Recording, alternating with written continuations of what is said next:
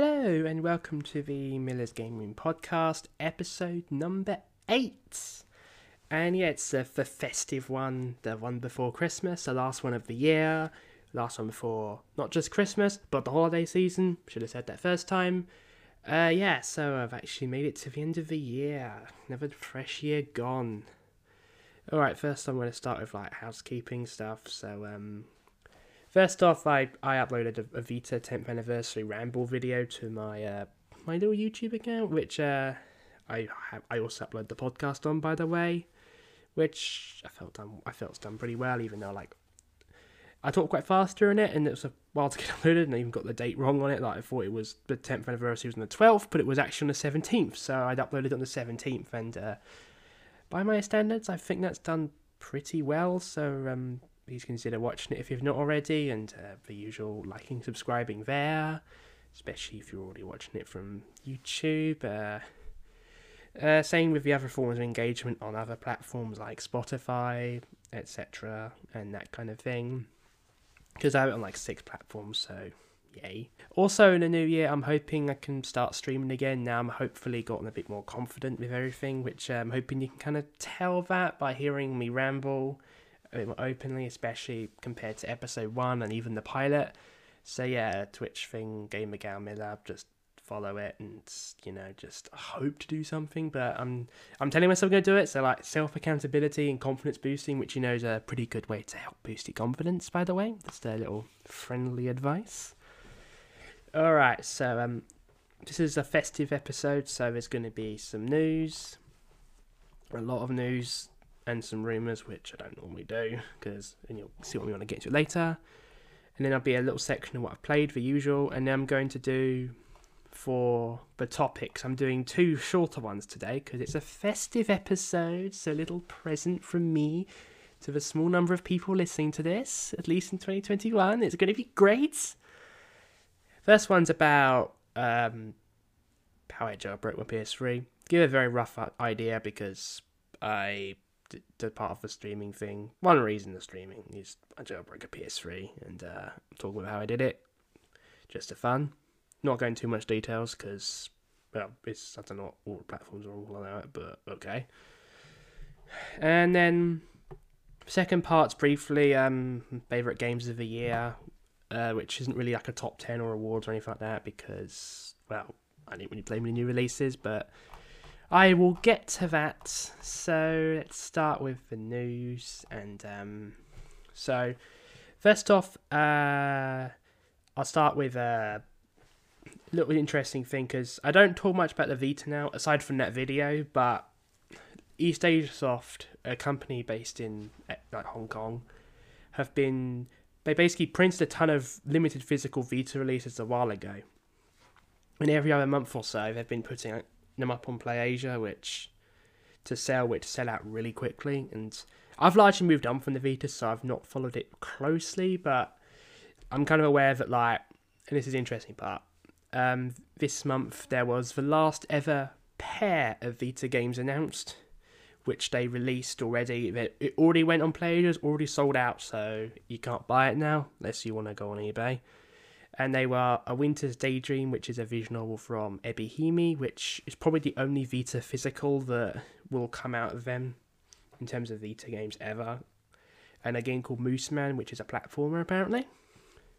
I don't know much about either of them, but it's kind of typical for Ubisoft to kind of have these like lower budget, lower ra- lower radar games, which mm, some of them are actually pretty good from what I've heard, but I've never ever dug into them personally. And yeah, it's um I saw the news. Was quite it was quite sad because it's like, as I mentioned, like tenth anniversary, and of the PS Vita, and it's basically the end of an era. Like, like my initial thoughts were, yeah, it seems at the end, but nothing else will get released because at the end of the day, all the characters have been printed. They're just going through the last ones, and uh, some people in the Vita community, from what I've seen, have been speculating that because of the wording of the the announcements and the fact that they've not responded to comments clarifying if it's the last release, people suspect there's a final bigger game that will get released next year, which I'm inclined to think might be true because, like as I mentioned about the the two games here are like not big titles; they're just kind of like like gems that are probably good, but not really big titles. And then some people felt a bit underwhelming, but I'm I'm kind of on the fence with that. So I don't have opinions on either of the games really, even though I'd like to play Winter's Daydream someday because it's English and visual novel. But some people, but some people hoping it's a bigger title, and I'm inclined to agree that I hope it's a bigger title because, like, I think there's only one game on the Vita that I really would go all out and get. Uh, well, actually, technically two, and one was the Utawarerumono remake, which is Prelude to the Fallen, which came out digital only in 2020. The very last, like, I'd say the last big, big release after Far Tomorrow and Nurse Love Syndrome, and then Amnesia Memories, which was another digital only VN from Otomate Idea Factory in English, which did come out a while ago, and I'd consider those big titles. And apparently, Ultra Core got a Vita version, but I don't know if that's actually true or not because I don't follow that part closely. But that's what I think people mean by bigger titles, and in fairness, I'd like to see something like that, especially because like. While it's understandable that the Utah 1 remake never got a physical version, I just wish Amnesia Memories did, which like that came out like six years ago in English. Yeah, over six years ago. And no physical happened. And it's even on Switch in Japan, and there's not been a localization of that Wakawoki. And it's like, it'd be nice to get a physical of that, but if it if it exists, it already does. But if it doesn't exist, then it won't happen at this point. Because again, end of an era. And uh, I've been going on for ages about this, but yeah, um, I'm interested in if if there's any more, but I don't think there is. But even so, like, it's had a great run. Like Vita physicals have arguably almost outlived the 3DS. Like, there's fitness might be still a couple of limited physicals from Pixel Heart, like a, a EU print publisher. But in terms of actual re- physical games, it's just they've been there were far far more than people ever expected for that thing when it was like oh, like it may have been a commercial failure in the grand scheme of things, especially compared to the 3DS and the Switch, but it's still a great console and I love it. It's a great console and it's one, still one of my favourites, so I'm just glad it got as many physicals as it did. I've got a lovely collection. I showed off like half of mine in my Ramble video I talked about it, which, uh, by the way, is uh, gonna on the channel. I think I'll actually link it in the description of the podcast if anyone's watching it on their computer and want to click it and can view it there because of course I will plug myself several times. Alright, I'm gonna I only need to stop and talk about the next thing.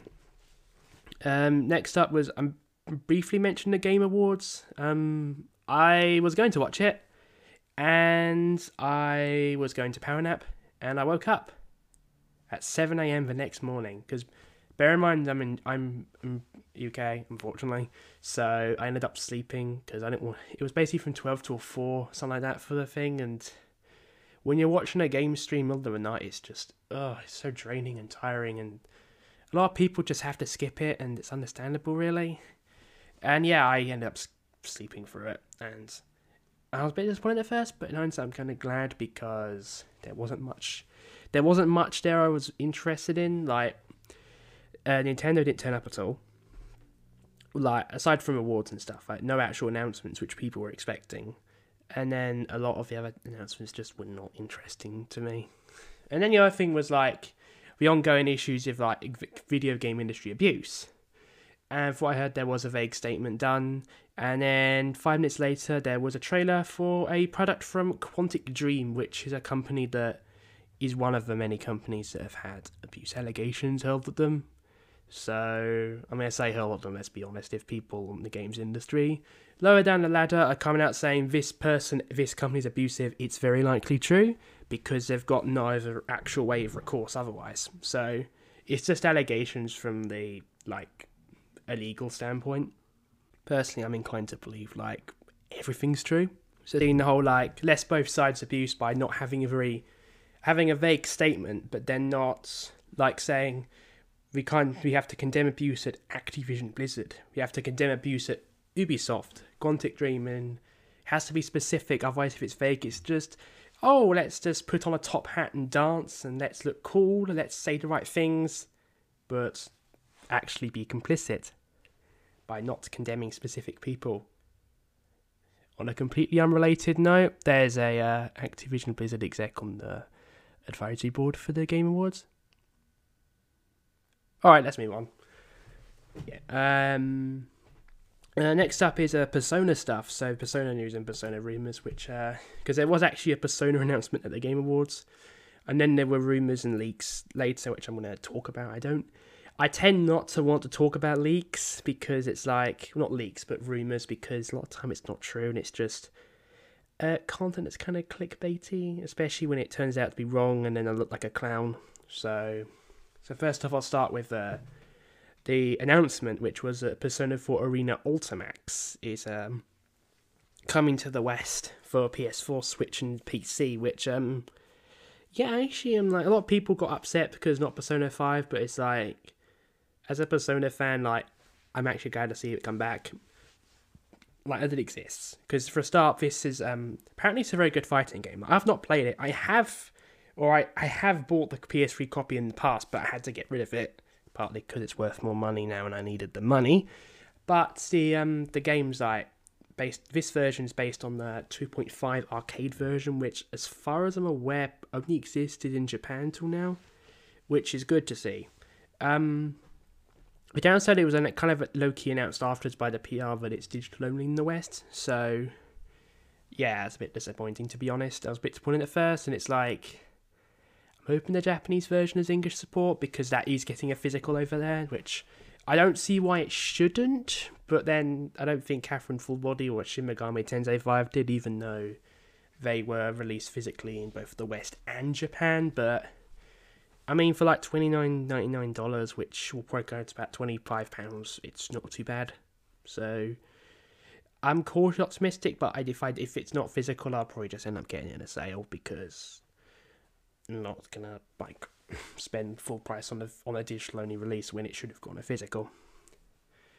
Yeah, and also the whole like it's it's still good to see, and like people just kept saying episode that no P5R just like you know maybe consider this because it's like a smaller game in comparison, so it'll come. And so, um, speaking of uh, things, now I'm to start leaning to like a rumor territory for the first thing, which is the rumor and then the leak, which leak is uh, more up my street than the rumor, but Persona 3 Portable is rumoured to be the game getting ported next, and it's from a person called Zippo, which was the person who leaked Ultimax's port back in July by just posting, oh, Ultimax is coming, and now just saying P3P is coming, which.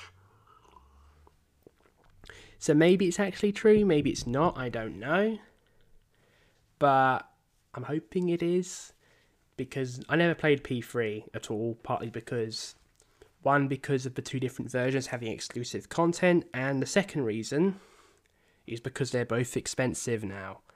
Like in the US, FES is still kind of affordable, but P3P and FES in Europe are, are just really expensive. Like you're paying hundred pounds for a portable game, which is uh, an FES, which is a lot, especially when you know it's not got all the content in comparison.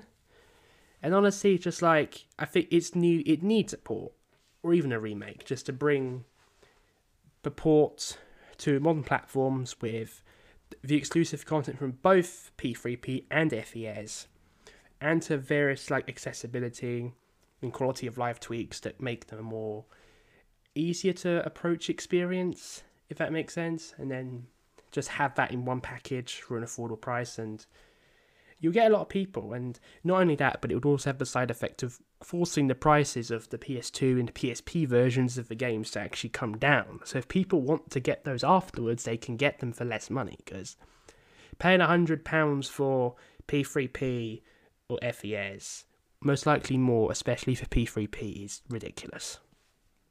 It's silly, and you can still get P3P on the Vita store, by the way, at, the moment, but that will probably end up, that will go away next year at some point when Sony decides to shut the store down again which will most likely be next year. And finally, I'm gonna talk about the um, the accidental leak because Sega accidentally left something up which basically suggests heavily that Persona 4 Golden's actually coming to the Switch and PS4 as well.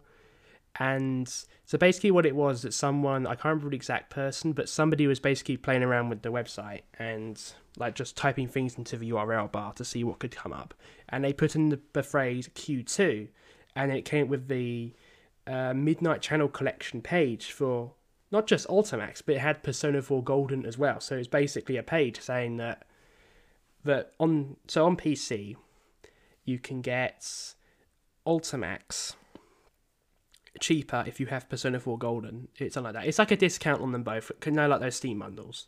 And so it's basically implying that it's got it's into that on PS4 and Switch as well. And um, honestly, um, I'm glad to, to even know it that exists and it's great because if that is accurate, then Persona 4 Golden is coming to Switch and PS4.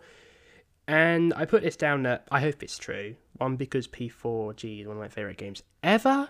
And secondly, because I think this would actually be a good opportunity to actually release a physical Midnight Channel collection. So have have a copy of Persona 4 Golden and a copy of Persona 4 Arena Ultimax in one bundle.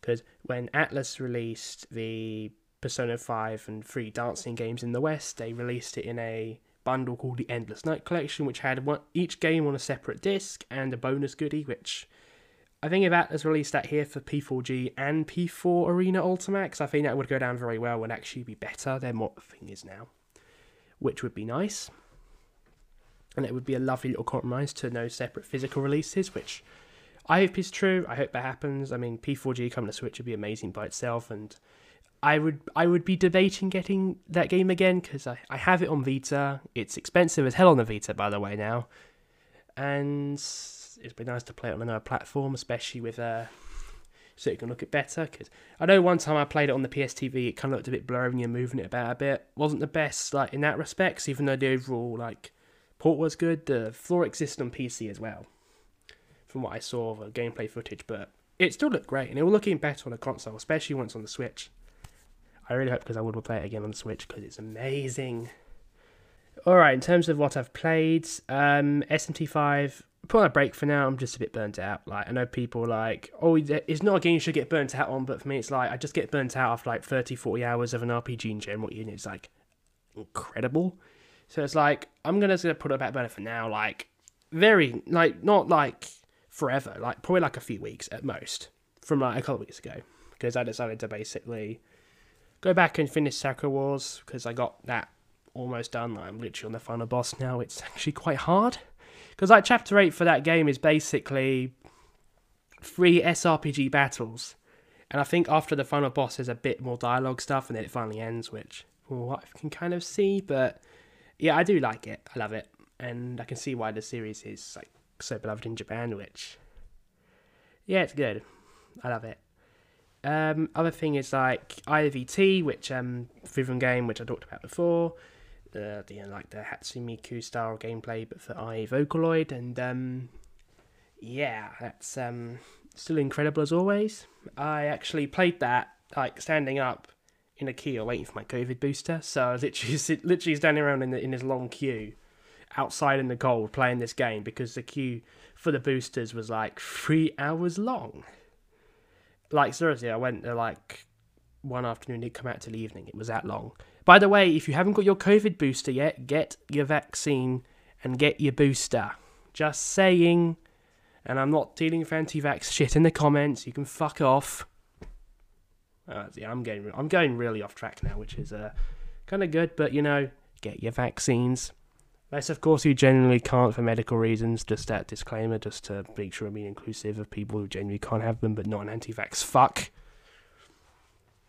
All right, and um, finally, which um, um, I'm I'd say I've started it, but I'm gonna just mention it, just not mention it now, and talk about it more in the next episode. And I've played more of it because it's uh, uh I I picked up a um I got I got sent some gift money from my family for Christmas, so I imported a couple of things early, so I have on Christmas Day, and I did actually open one of them to start, and it's um Furaiki Four, which is um uh the Nippon Ichi software and Fog, aka Full On Games, right, latest release, which I'll talk about in the next episode. It's a Japanese exclusive title, so I do need to I do need to use guides and um, fumble around a bit, but you know, I'll work something out. But I don't want to talk about it now. I've only played like an hour or two because really not enough to get first impression, especially on a game that's in Japanese and will probably never get a Western release. All right, I'm gonna move on to the first like mini topic of the sec- of the two topics I've chosen for today's like episode, and that's basically about a very rough overview of how I jailbroke my PS3 because um, I uh, went on the hunt for a test kit. Basically, there's like models of the PS3 that that come out, but usually only go to developers or for games journals to review games on, and that kind of thing. And some of them do actually make it out into the wild, and I got one. And one reason why is because not just with streaming, but also to play games from other regions. Because for those who don't know, the PS2 and the PlayStation 1 are both region locked consoles. I mean, even the PS3 is if you like consider two games to be like region locked, because you can add them in manually for the PS3, like Persona 4 Arena, which is quite ironic considering the other games discussed today. Um, but that aside, um, it was just for to get the idea to get them all in one console, and then it's not only saves like money hunting down, so you don't have to save money hunting getting these consoles from all these other regions. It also means that it's better. For, it's better for the environment as well because you can use that one console, and I thought it was pretty good. And um, I managed to get one, but I ended up getting the wrong console by mistake. Because like with the PS3, there is the fat models which have native backwards compatibility, the slim which doesn't have native backwards compatibility of PS2, and then there's the Super Slim, which it doesn't, which um, is it even like the third rendition, which I did have a Super Slim in the past, but I don't anymore. Um, so basically, what happened was I ended up getting a Slim and not a Fat, so it meant that even though I had this test kit, I still had to hack it to be able to like play these regional games. So a bit annoying, but I later found out it was quite easy to like to jailbreak the PS3. It was basically just I'll give a nutshell. Like, I'm not going to give a detailed guide here, mainly because one, I don't have what's in front of me, and two, because I'm a little concerned that if I like talk at length about it on platforms, it might not be allowed, so to speak. So I'll just give a very rough overview, which is so basically it was like with the PS3, you can use the USB drives to install updates, and so basically it's how people like downgrade the firmware, which is what was needed, and then install the the the, the, custom firmware. And so I, I did that, and um, my firmware I had to downgrade it to 3.55-001D, which is a, is the des- test kit firmware. And it's slightly different with a test kit compared to a uh, consumer model, which is what you get in the shops. It's basically because there's already like debug settings in the test kit, and because these are there, it's something called QA flagged. So it's basically it has extra settings that a consumer PS3 does not. And actually, interesting side note, one of them is actually the ability to bypass uh, the restrictions on capturing footage. So, like, if you recorded with a capture card, you'd need a HDMI splitter to record from the PS3 because of like copy protection in the the like the the, drive or whatever it is the leads. I'm not sure, but with the custom firmware, not custom, or if we technically with custom firmware as well, but with the test kits, you don't have that there. You can turn it off, which is really cool actually. And because it's already there, it's easier to modify, which I really liked actually. So after doing that and upgrading it, I had to like things like disable PSM, which is something else that can also be done easy with the test kit because it's got the the options. Uh, I can't remember its name, but I don't think it's okay to name the specific custom firmware. But after looking at recommendations, which uh, you can quite easily look up yourself, there was one that was compared to the Swiss Army knife of PS3 custom firmware, which seemed to be uh, what I was looking for, so I got it. And um, best part about it, it has really badass background music. Like I, I fucking loved it. The music for this like custom firmware was so fucking cool, and it was like having this like console with this different firmware like some guy made years ago. Was like, oh, this is so cool. It's this feeling of just being pure coolness, and it was just really great, and I loved it. Another interesting thing was I um, had to basically learn how to dump ROMs. Now, this is a very key reason why a lot of people do custom firmware and emulation because if you dump ROMs, it helps with game preservation, which is true. Like it's it's like it's one pro of physical copies as well because you can use them to dump ROMs legally and not have to resort to piracy.